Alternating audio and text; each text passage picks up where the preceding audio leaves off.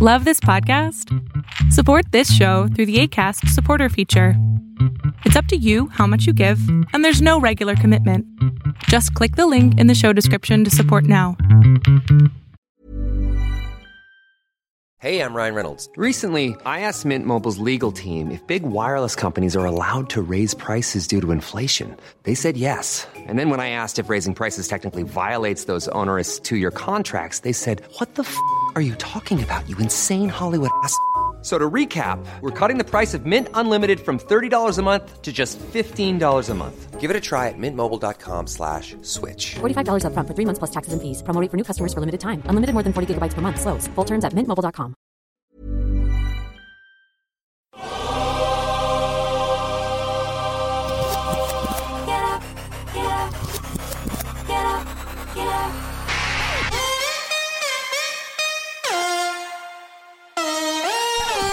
Welcome to On the Ball with Rick Bucher.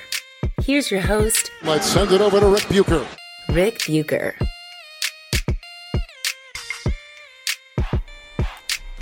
This is On the Ball on the United WeCast Network, and I am Rick Bucher. You can see me on FS1, hear me on Fox Sports Radio, and you can read me by ordering the memoir of Brian Grant and his battle with young onset Parkinson's called Rebound. If you know someone with Parkinson's, or you know nothing about Parkinson's, you will want to read Brian's story. Order your copy on Amazon or visit your favorite brick and mortar bookstore to grab one. Are you a Kindle reader? Audiobook listener? We've got those versions as well. Support Brian's Foundation, which supports those afflicted with Parkinson's, and pick up your copy today. You can also follow me on both Twitter and Instagram at Rick Bucher. I'm a lot of places. But there's only one place you can hear me talking about story angles and perspectives that you are not likely to find anywhere else, primarily but not exclusively involving the NBA. And that is here. We're about to enter the NBA's 75th anniversary season.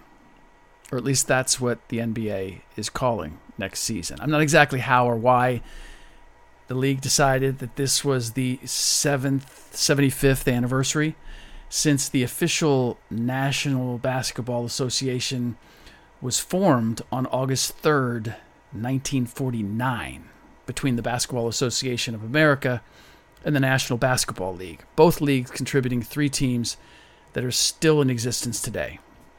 The BAA contributing the New York Knickerbockers, Philadelphia Warriors, and Minneapolis Lakers, while the NBL provided the Boston Celtics, the Fort Wayne Pistons, and the Rochester Royals, now known as the Sacramento Kings. For whatever reason, the NBA has chosen to embrace the BAA as its antecedent rather than the NBL, which was first formed in 1937. I don't bring any of this up simply to offer a history lesson. I bring it up because I want to pre- preface this entire episode with something that should always be kept in mind when thinking about the NBA. It is not a guardian of the game of basketball. It is a business that profits off it. If you view it that way, everything that it does will make sense. And chances are you will spend fewer nights, or at least fewer hours, asking yourself, why would they do that? Chances are you ask that because you are a basketball fan. You love the game, which at times will lead you to question if what the NBA is doing is in the best interest of the game. There are times when that is a very fair question, and the answer might actually be no. But invariably, what the NBA does is good for basketball, the business. The 75th anniversary is a case in point. A new logo is being trotted out, which means new merchandise, new video montages created from archival footage, events built around revisits to some of the most spectacular moments in the league's history, which means all of it means vehicles for selling more advertising. Why? Because the league is in need of an accelerant, a boost, if you will.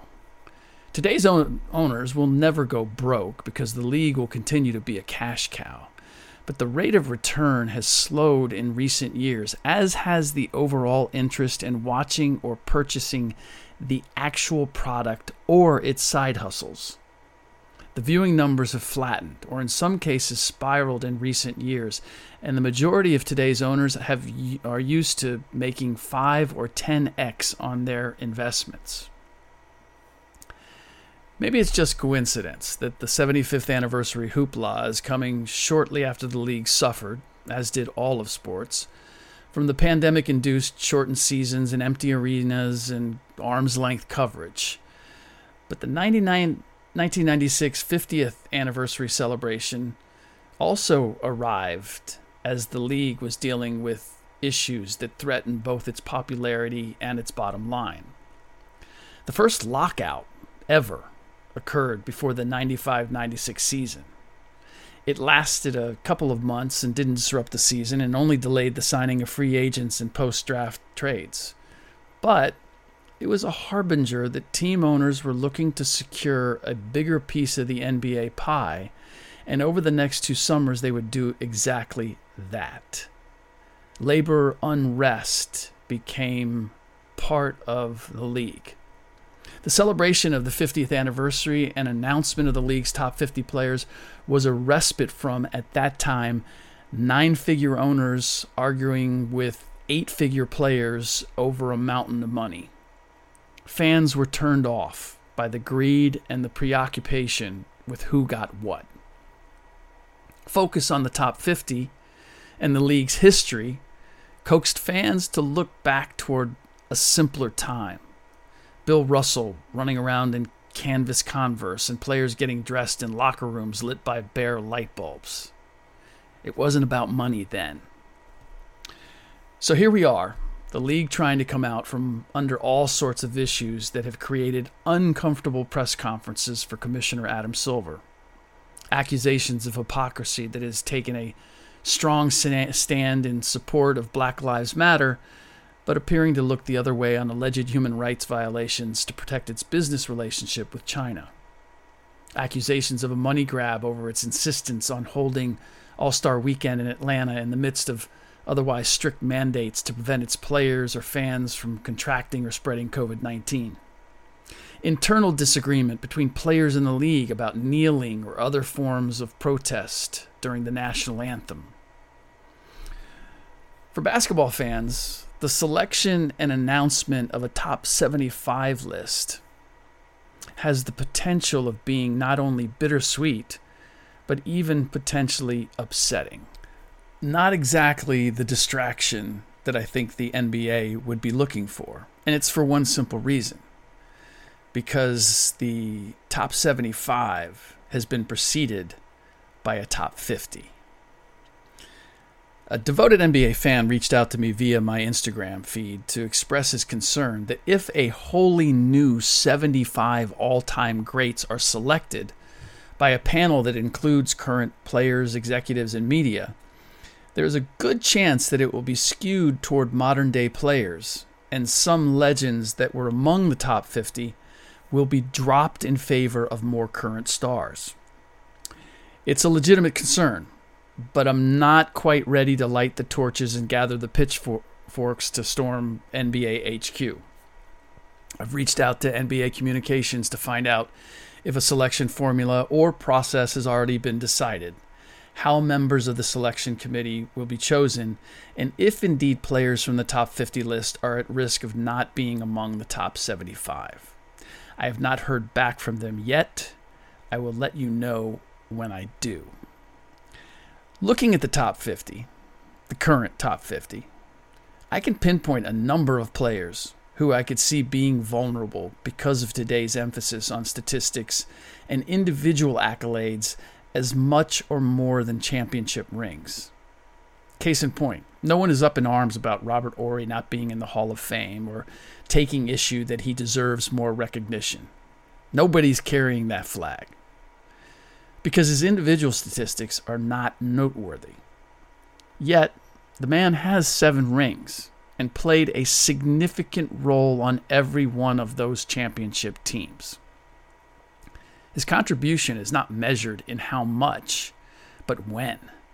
There's a reason that his minutes went up in the playoffs from the regular season every single year. He was never along for the ride, the way, say, J.R. Smith picked up a ring in the bubble with the Los Angeles Lakers. And I don't mean to pick on J.R., it's his name just came up in a conversation earlier today in conjunction with him going back to school to play collegiate golf. And someone asked when he last played in the league. So he's top of mind when it comes to guys who happen to be on a roster that won a title. And I'm not saying that we apply the Robert Horry case to everyone, but seven rings is seven rings. Nobody in the modern era outside of the Boston Celtics has that many. It's worth consideration, except if you're obsessed with statistics. Ryan Reynolds here from Mint Mobile. With the price of just about everything going up during inflation, we thought we'd bring our prices down. So to help us, we brought in a reverse auctioneer, which is apparently a thing.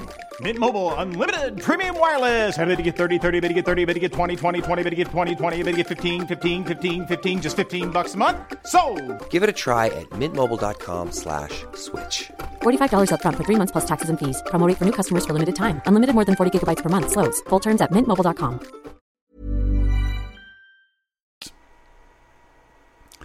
You'd have to have seen Horry play when he started for the Rockets, two back to back championship teams, or his clutch shooting and stellar defense for the three-peat Lakers, or a similar role for two San Antonio teams.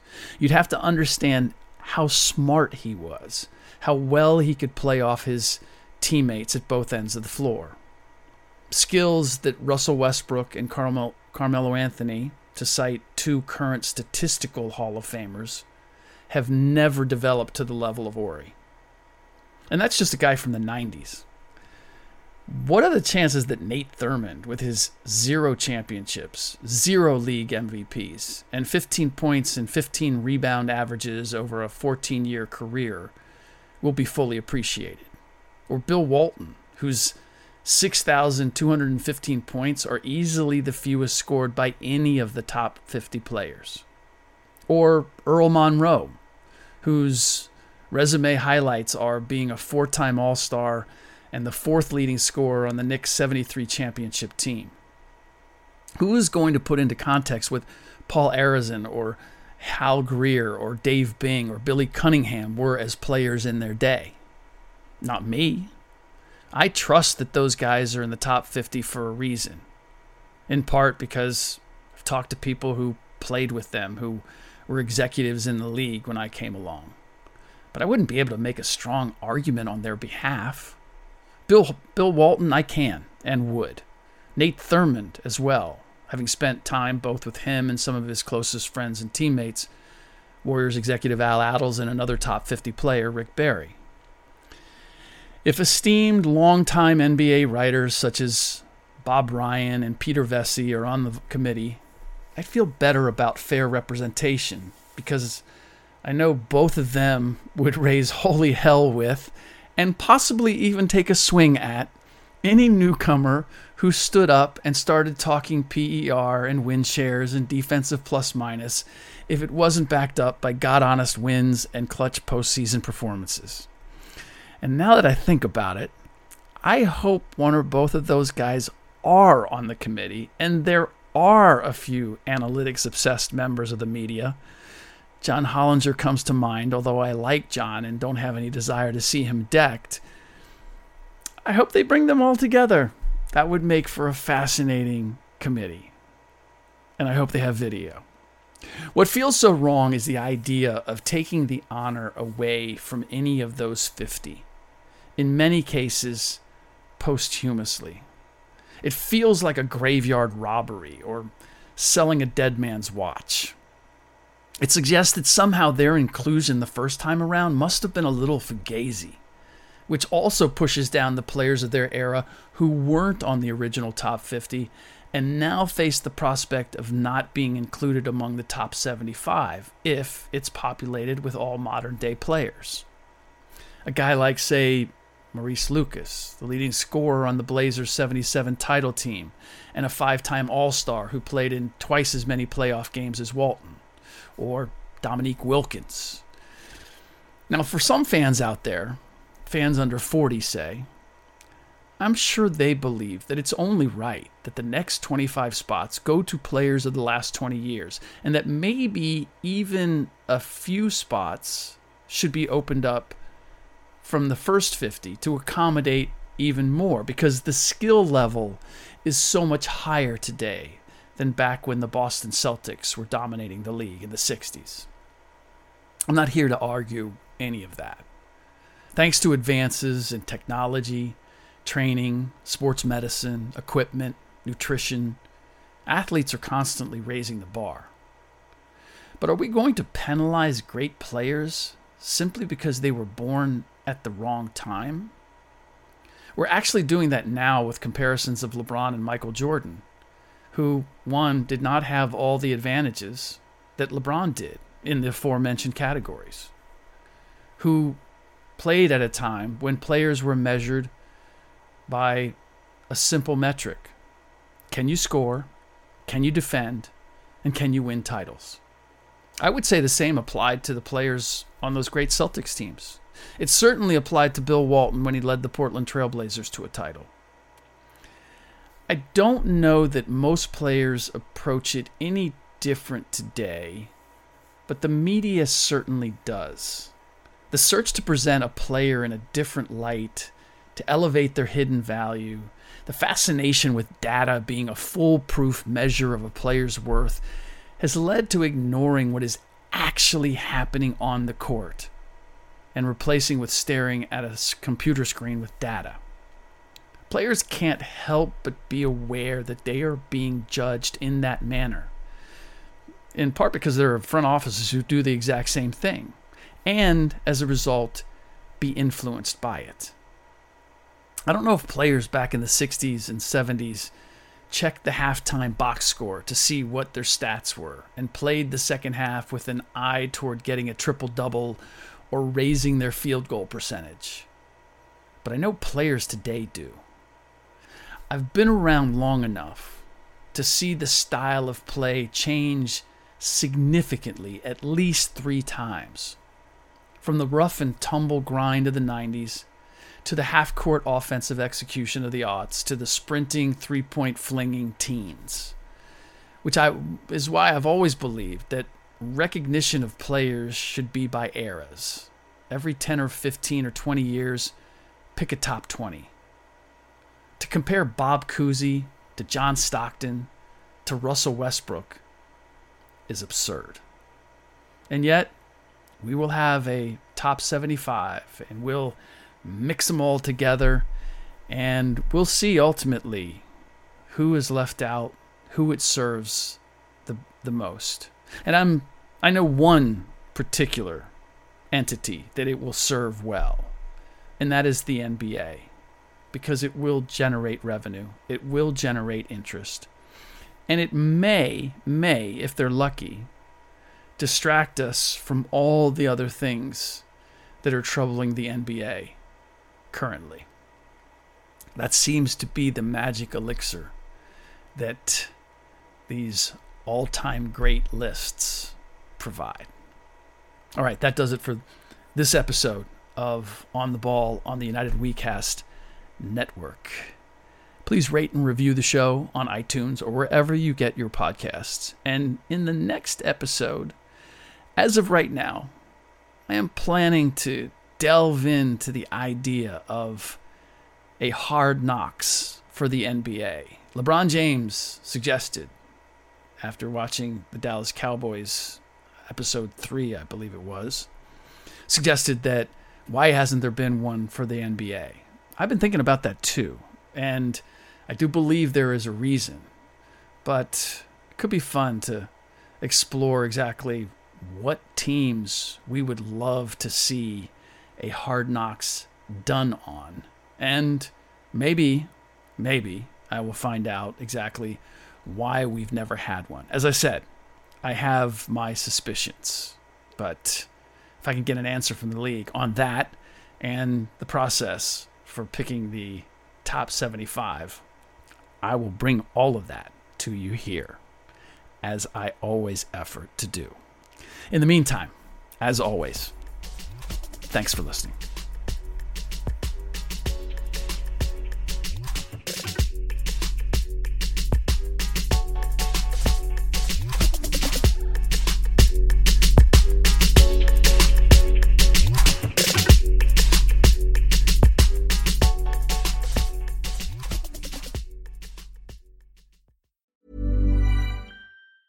Ever catch yourself eating the same flavorless dinner three days in a row? Dreaming of something better? Well, HelloFresh is your guilt-free dream come true, baby. It's me, Keke Palmer. Let's wake up those taste buds with hot, juicy pecan-crusted chicken or garlic butter shrimp scampi. Mm. Hello Fresh. Stop dreaming of all the delicious possibilities and dig in at HelloFresh.com. Let's get this dinner party started.